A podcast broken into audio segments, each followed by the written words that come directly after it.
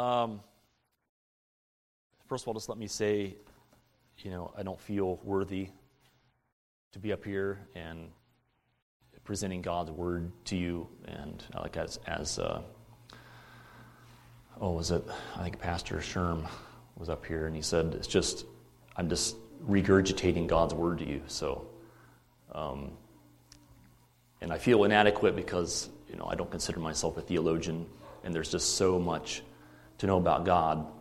Therefore, I've quoted a lot of people, and of course the Bible, you know, which uh, has a lot of truth and may make up for my errors or my lack of understanding. So, uh, I hope and pray that uh, you guys will show me grace as my my words come out and and uh, this should only be you know, a couple hours long, you know. So um, no sleeping, or you know, have Nate shoot you with a, a Nerf gun. So, but anyway, um, the title of today's message. This is weird. Is what say ye, worldliness or holiness? And our text for today is 1 John 2 15 through 17. If you would stand with me, please, as we read the Holy Scriptures. Again, 1 John 2 15 through 17.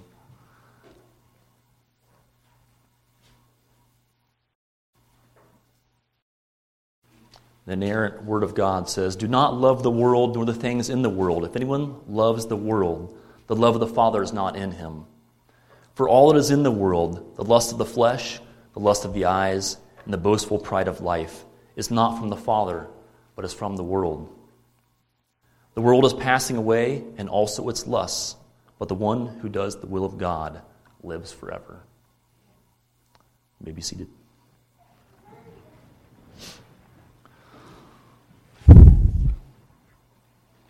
Let us pray. Gracious God, we thank you that you are a merciful God that you don't give us what we deserve, and you give us the things that we don't deserve as well. We thank you for your works on the cross, the death of Christ, that we may no longer be called strangers, but that we may be called heirs and sons and part of your household. Lord, may we come before you and just open our hearts and our ears to hear your words. May we come before you with contrite and repentful hearts. Cleanse us, Lord. In Jesus' name, amen. Okay, first I want to begin with just defining love and the word world. Excuse me.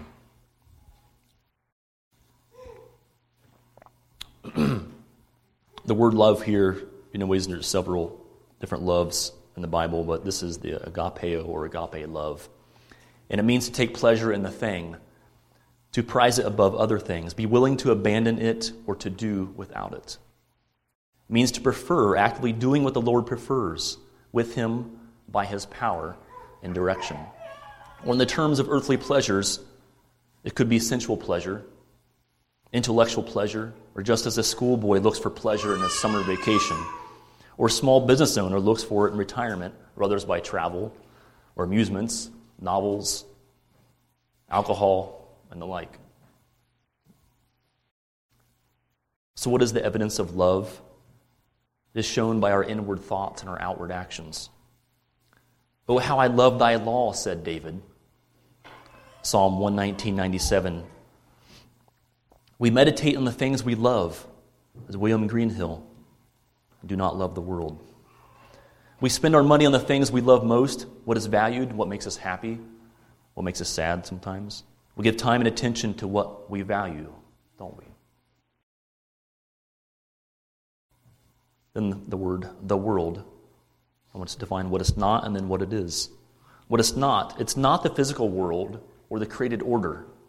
For we know that God, what God made is good. Genesis 1:31. We are not to worship the physical things of this world, nor desire them more than God and his holy scriptures.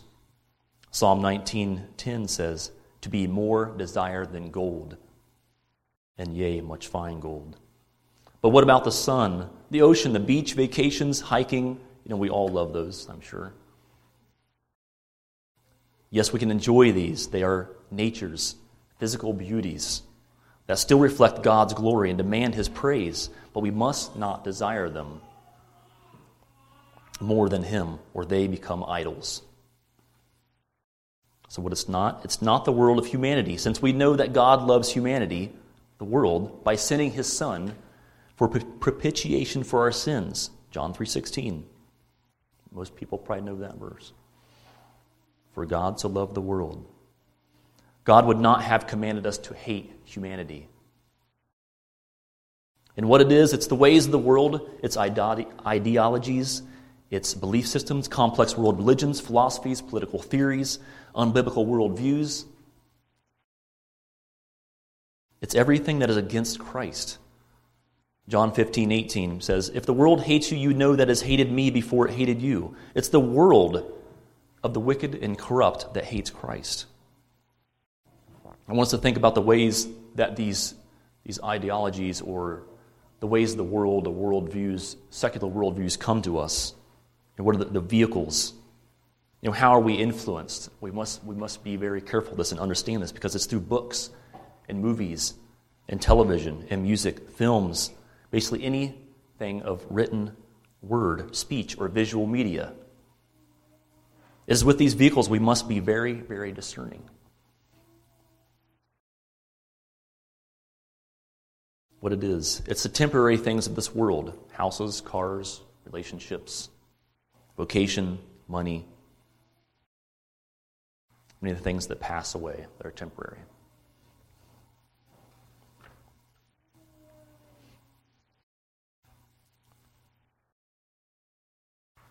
In verse 15, the second part, if anyone loves the world, the love of the Father is not in him. We must understand we cannot be a friend of Christ and a friend of the world at the same time. Luke 16, 13, Matthew 6, 24. No servant can serve two masters, for either he shall hate the one and love the other, or else he shall lean to one and despise the other. You cannot serve God and riches. I love the quote of Matthew Henry. He says, The more the love of the world prevails, the more the love of God decays. You see, we're either moving, either moving toward God or away from God, or toward the world. Look, James 4 4 says, Ye adulterous people, know you not that friendship with the world means enmity against God? Therefore, anyone who chooses to be a friend of the world becomes an enemy of God. This, this is serious. It's, you don't want to be an enemy what does God do with enemies? John 15, 6 says, If anyone does not abide in me, he is thrown away as a branch and dries up, and they gather them and cast them into the fire, and they are burned.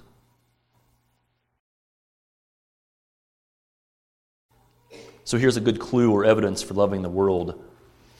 The quote uh, uh from William Greenham A man loves the world when he laments or mourns over the things that are taken from him or that he cannot obtain or have.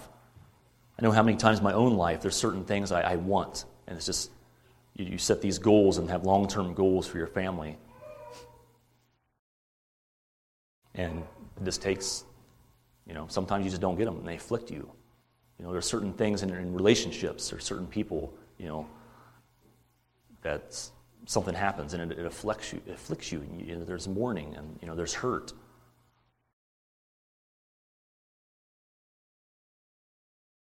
But how greatly are they afflicted when they lose outward things such as a job, relation, credit, profit, honors, pleasures, and estates? We must understand when the loss of these things afflicts us, it's a warning sign that we are leaning toward the world. Move on to verse 16. For all that is in the world, the lust of the flesh, the lust of the eyes, and the boastful pride of life here, Paul shows us a brief, brief explanation of the pursuits and thoughts of men who live for the world.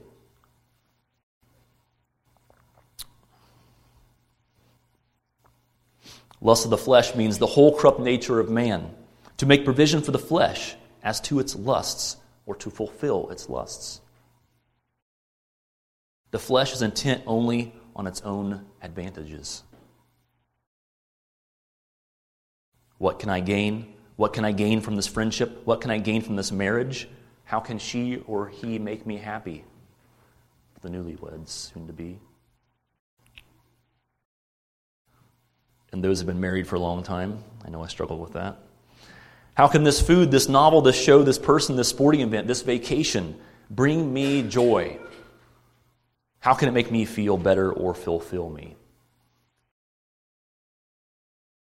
Know, every time you give in to and fulfill the lust of the flesh, it makes it that much easier to give in the next time and the next time and the next. It's a downward spiral into deeper lusts of our flesh and what this world has to offer. It enslaves us. Laziness brings forth more laziness. Gluttony brings forth more gluttony. Drunkenness brings forth more gluttonous. Children, the small, subtle sins, transgressions, lead to bigger sins. You think no one knows when you listen to that music that your parents said not to? You think sneaking the extra cookie doesn't matter? Oh, you are just fulfilling the lust of the flesh. Kill those sins, little ones. Kill the lust before they kill you. Do you remember what Pastor Sherm taught us from 2 Peter 1 6? It was the third matter of Christian maturity self control or temperance. It's about ourself being under His control, under God's control. That's when we see us moving from selfishness to selflessness. All of our lust, our longings, our desires need to be under His control. And then we move back to verse 5. It says, We need to give it all diligence. Why? Because it's hard. It's hard because our hearts and minds are polluted due to the fall. And lust of the eyes. Many times it's our eyes that lead to the lust of the flesh. It's through our eyes that an appetite for the world may be inflamed. Think about the manifestation or the process of sin, for how it originates until it becomes an action or becomes full strength.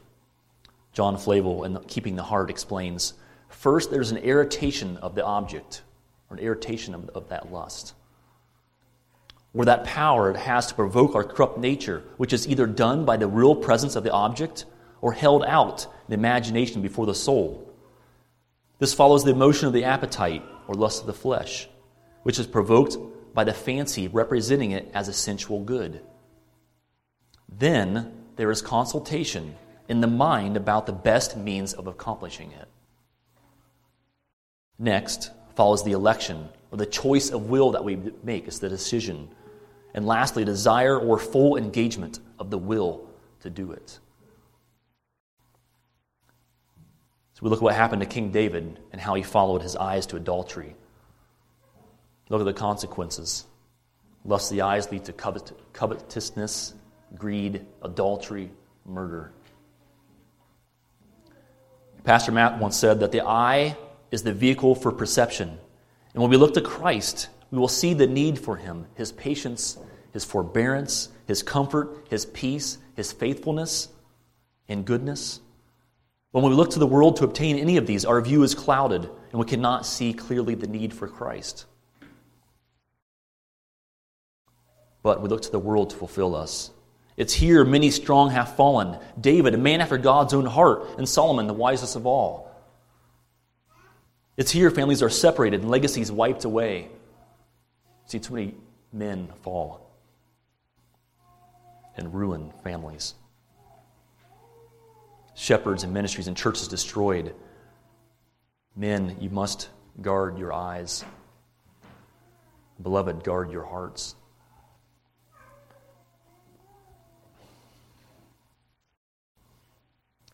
Then the boastful pride of life. The original fall of man is due to pride. It is pride that destroys God's order and creates chaos. John MacArthur comments The devil plays on the corruptibility of the fallen human heart to achieve the maximum impact for evil and chaos in the world. John Flavel writes Pride is the source of irregular and sinful passions. You see, God has set up a wall of protection for us, just as He did for Adam and Eve, commanding them You are free to eat from any tree in the garden, but you must not eat from the tree of the knowledge of good and evil, for when you eat of it, from it you will certainly die. Genesis 2 16 to 17. They had the entire garden. And we couldn't even imagine what that's like with no thorns or wasps, you know, weeds. They had the entire garden to enjoy and sustain them, but the serpent deceives them with his lies. Children, I once heard a story about a child which had a beautiful play area. In this play area, there were swings, not those little short ones, but the long ones, you know, you get nice big strides on. A, you know, a deep sandbox and a big slide, plush green grass all around. Well, the father had built a wall around the property and told the child to stay on this side of the wall.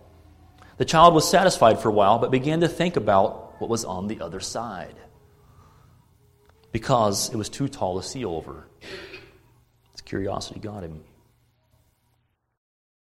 So eventually, a child went to the wall and began to jump to see over it. You know, he just couldn't. It was too tall. He's too short. Or he'd catch up just a little glimpse of it or something. He wanted more. But the desire for what was on the other side became stronger, and then he forgot, or she forgot, what the father said. The child then found a way to climb on the wall and walk along top of it, kind of like balancing, you know.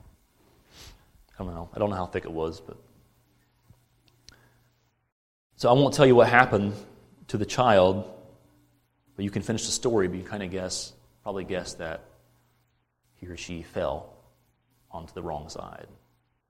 The consequences from there, I don't know. Be broken arm, wolves, I don't know. But anyway. You see, children, the father built the wall for protection and gave the child everything that was needed.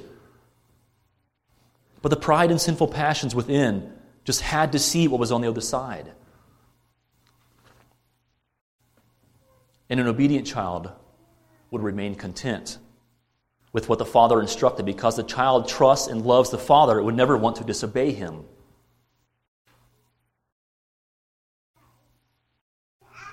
Because of the fall of man, we have a rebelliousness towards authority. Our authorities, you know, children, if you don't understand that word, authorities would be our father and mother, our grandparents, our pastor, police, government officials. No comment. But we have authority figures in our lives. But a simple example is just look how easy it is, it is to test the limits of the speed limit. Hmm, I figure I get some laughs. Because that's, you know, it's, it's something, it's just how fast can I go before there's consequences? It's an easy thing, and I'm guilty of it. Look at the TV shows. How many times police are portrayed as bad and the bad guy as good? It feeds our rebellious hearts. Look how the sitcoms make the wife the head of the home and then, and then make the man a bumbling idiot that despises his wife. And he shows his rebellion toward authority by just being dishonorable to his boss. This makes me think of Homer Simpson. The children, you know, like Bart Simpson, are disrespectful to all authority parents, teachers, elderly, and the like. But you see how these, these vehicles this information, this influences are coming into us through these type of things. We must understand that. But the problem is we forget, just like the child forgot what his father said about staying on the other side of the wall. We forget that our heart is wicked and that our Father in heaven has given us everything we will we have and will need. But pride corrupts our reasoning, and we continue to go to the wall to see what's on the other side. We must always be on guard of our pride, especially in times of prosperity. Because it is here in this prideful state that we forget that the Lord gives us all things and can take away all things according to his good pleasure. But the good news is that we are not slaves to the sin of pride or to the diabolical, corrupt world system. Listen to Romans 6, 5 through 14. For if we have become united with him in the likeness of death, certainly we shall also be in the likeness of his resurrection. Knowing this, that our old self was crucified with him in order that our body of sin might be done away with, so that we would no longer be slaves to sin. For he who has died is free from sin. Now, if we have died with Christ, we believe that we shall also live with him, and knowing that Christ, having been raised from the dead, is never to die again, death is no longer master over him. For the death that he died, he died to sin for all, once for all. But the life that he lives, he lives to God. Even so, consider yourselves to be dead to sin, but alive to God in Christ Jesus. Therefore, do not let sin reign in your mortal body so that you obey its lusts. Do not go on presenting your, the members of your body to sin as weapons of unrighteousness, but give yourselves to God as they that are alive from the dead, and give your members as weapons of righteous, righteousness to God. For sin shall not be master over you, for you are not under law, but under grace. Amen. Good news. Verse 17, the first part. the world is passing away, and also its lusts. There is nothing in the world that is not fading, it is of temporary value. Therefore, not valuable to us. Why let ourselves place hope or confidence in money, jobs, and labors? Calvin comments what is most precious in the world and deemed especially desirable is nothing but a shadowy phantom. Beloved, we will never be satisfied with earthly things. Ecclesiastes 5:10 says, "He that loves silver shall never be satisfied with silver." They all have a crack in them. They all have a curse, leaving us craving for more. It makes little sense for the believer to crave worldly things since they will not endure. They are but temporary things, always fading away.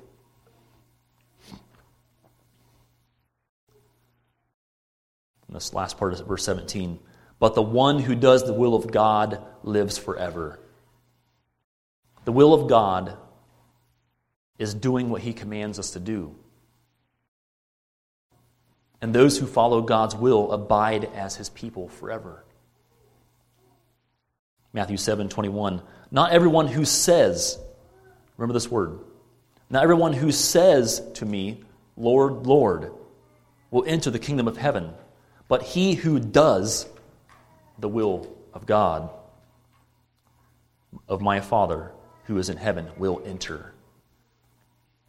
Here, the, the will of God we're talking about is God's will of command.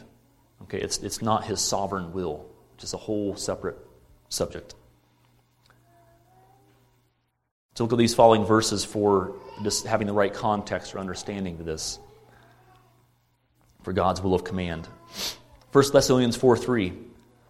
This is the will of God, your sanctification, that you abstain from sexual immorality. 1 Thessalonians 5:18. Give thanks in all circumstances, for this is the will of God in Christ Jesus for you. Give thanks in all circumstances. Romans 12:1. Therefore I urge you brethren by the mercies of God to present your bodies as a living and holy sacrifice acceptable to God, which is your spiritual service of worship. And do not be conformed to this world, but be transformed by the renewing of your mind, so that you may prove what the will of God is, which is good and acceptable and perfect.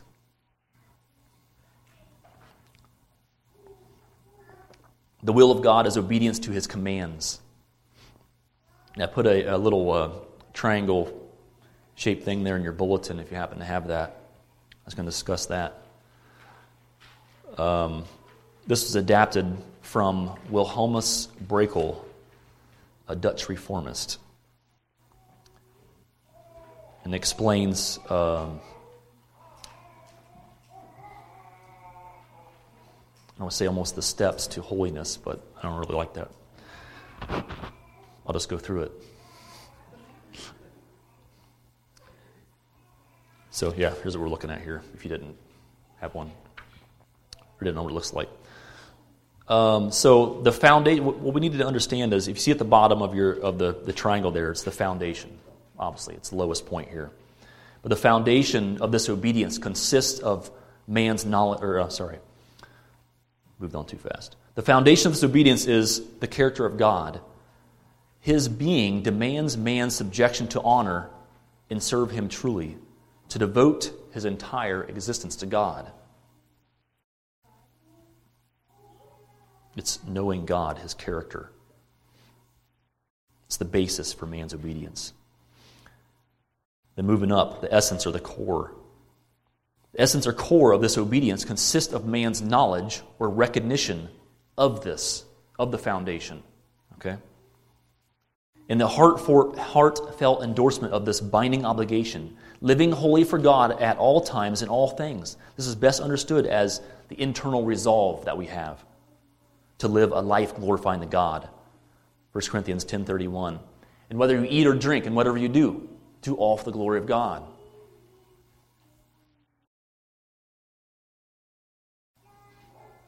The third part, moving up, the regulating principle or standard for obedience to God's will is the revelation of the content of His will in Scripture.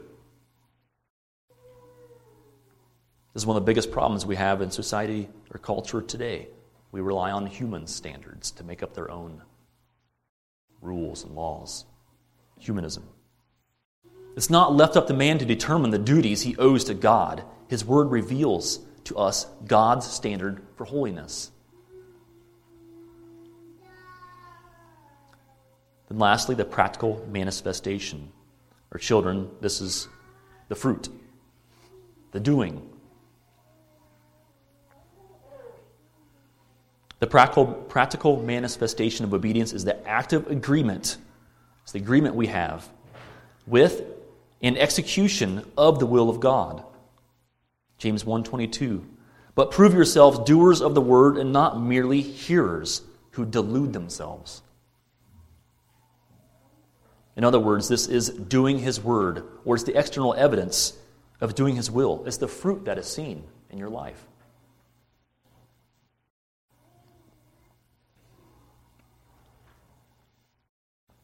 Doing God's will is living a holy, a holy life which is acceptable and pleasing to the Lord. It's exactly what it says doing the will of God. Not talking about it like the Pharisees, but doing what he says. 1 John 2 4 through 6 says, He that saith, I know him, and keeps not his commandments. I'll start that again. He that says, I know him, that knows the Lord, that knows God, and keeps not his commandments, is a liar, and the truth is not in him. But he that keeps his word, in him is the love of God, perfect indeed. Hereby we know that we are in him. It's our assurance. He that says, saith, he remains in me, ought even so to walk as he hath walked. We walk as Christ walked. We conform to his image.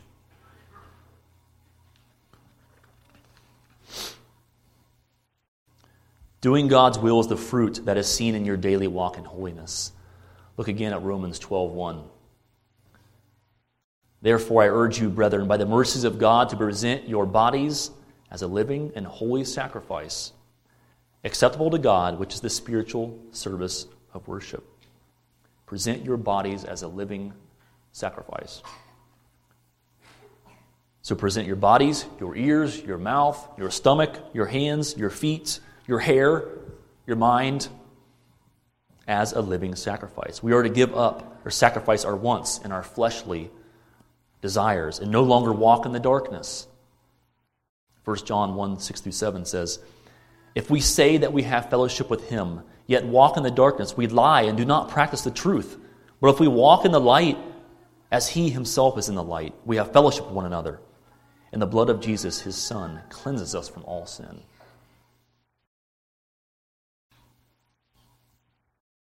Beloved, we should not hunger and thirst for the dead things of this world. We are to be conformed to his image and not movie stars, the rich and the lavish.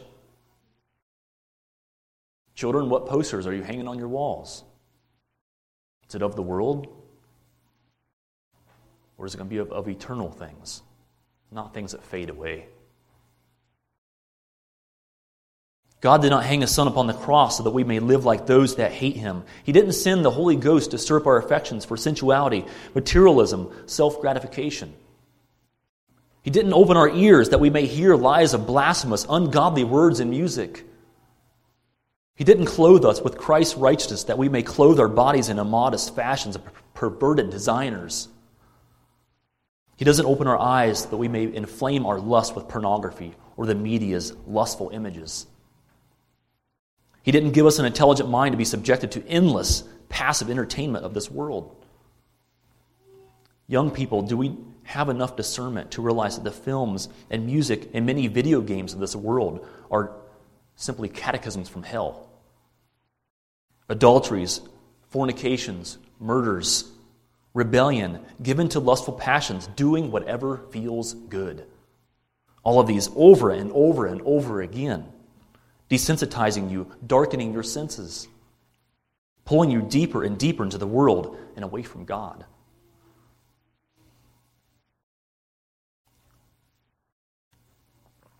But on the contrary, our Lord God Almighty says in 1 Peter 1 15 through 16, but as he who called you is holy, you also be holy in all your conduct. Because it is written, Be ye holy, for I am holy. Our Lord God is holy. We should be holy. So, how do we become holy? We begin with knowing the character of God. We saw the foundation of the pyramid, the triangle. This is the foundation of obedience.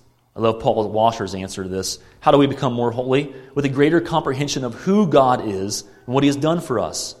When I am loveless, I need a greater vision of God. When the world pulls at me, I need a greater vision of God. Having a high and reverent view of God will give you a high view of your sin and therefore abhorring it. Wanting no part in it, wanting no part of the world and what its idols have to offer, but instead you'll want what God wants, and you'll want to do His will. So let me ask you this. I hope you know I'm preaching to myself too. Have you mingled too much in the ways of the world? Do you find yourself continually pulled to it and away from the Word of God? Is the joy of your salvation, and the love of God, stale? Are you truly seeking that all your ways are glorifying to God? Well, no matter what your state, I hope you will find the following helpful. It's wrapping up here five, five items.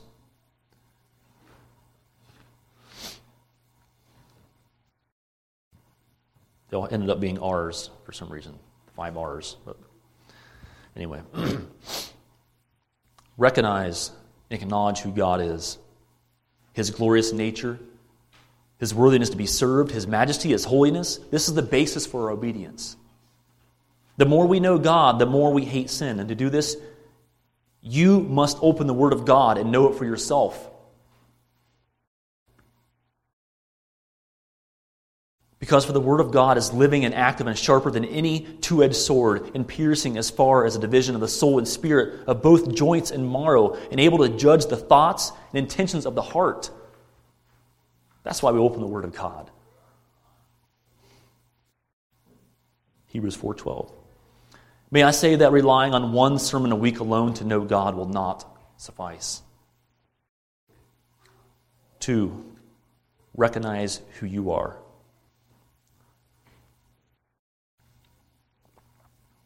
Which is a sinner that has a wicked heart. Me too. Jeremiah 17 9 says, The heart is deceitful above all things and desperately wicked. Who can know it? Matthew 15 19, For out of the heart comes evil thoughts, murders, adulteries, fornications, thefts, false testimonies, and slander. Therefore, we must work hard to keep your heart. You must understand that the heart, heart work is hard work. Proverbs 4:23 says, "Keep thy heart with all diligence, for out of it are the issues of life." Do you have issues in your life? It's your heart.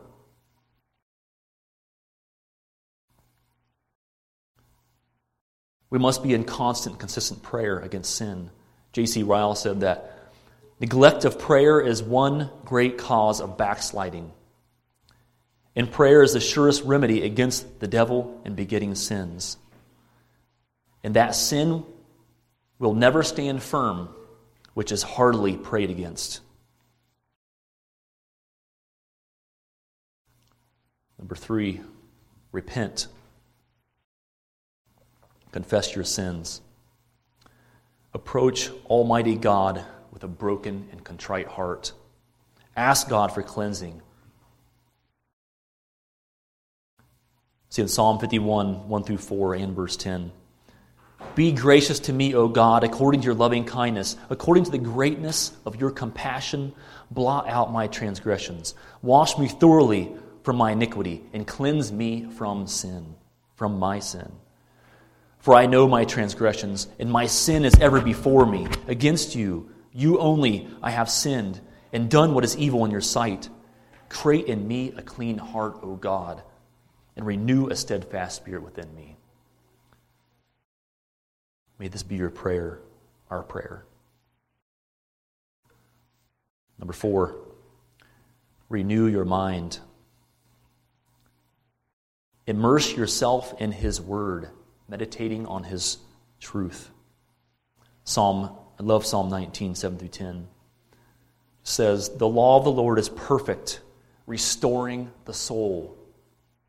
The testimony of the Lord is sure, giving wisdom unto the simple. The precepts of the Lord are right, rejoicing the heart. The commandments of the Lord are pure, enlightening the eyes. The fear of the Lord is clean, enduring forever. The judgments of the Lord are true, they are righteous altogether. There to be more desire than gold, yea, than much fine gold sweeter also than honey and the drippings of the honeycomb. This is God's word. If this is truth, and it is, then we have to ask ourselves why do we give the Holy Scriptures so little time?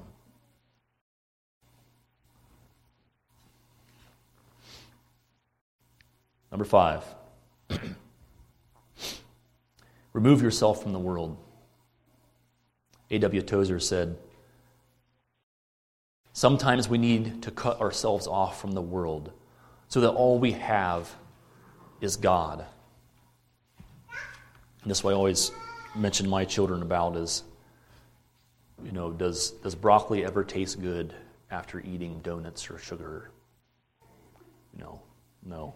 I, I'm not comparing God to broccoli, okay, but but we understand, just like I, mentioned, mentioned before, that when we're, when we're in the world, we're mingling with the world, it just it clouds our view. And we, we want that. We want those temporal things. But we have to look to Christ. Our delight must be in the Lord. We cannot and must not share our delight. We must not share our hearts with the world. Let me ask you a question Is God as personal to you as was with David? Psalm 18, 1 through 2 says, I will love thee dearly, O Lord, my strength. The Lord is my rock and my fortress, and he that delivereth me. My God and my strength, in whom will I trust? My shield, the horn also of my salvation, and my refuge.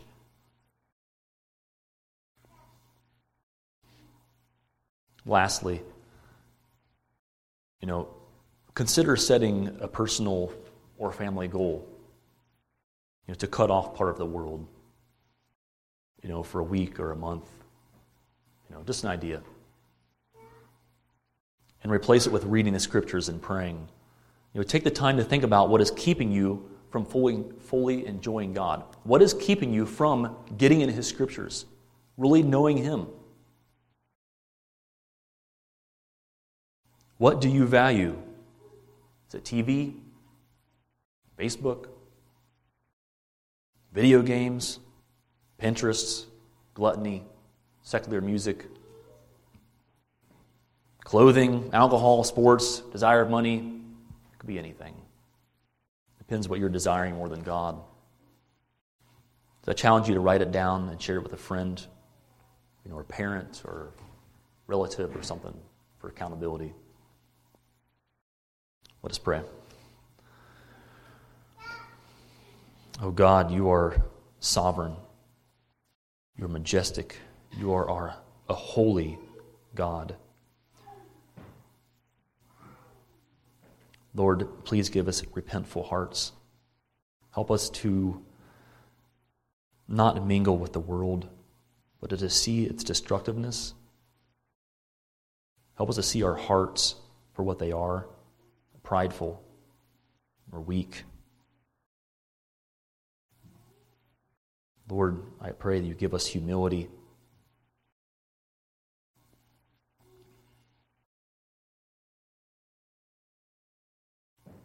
God, help us to uh, not take the world from Sunday to Sunday, but this that we delve into your scriptures and meditate on your laws. May we not leave here and go through this week and forget. May we not forget, O oh God, that you protect us. You give us all things we need.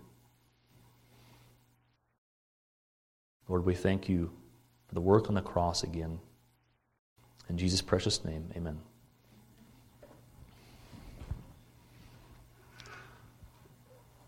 And uh, guess we're going to have a fellowship meal afterwards, and I think everyone's familiar.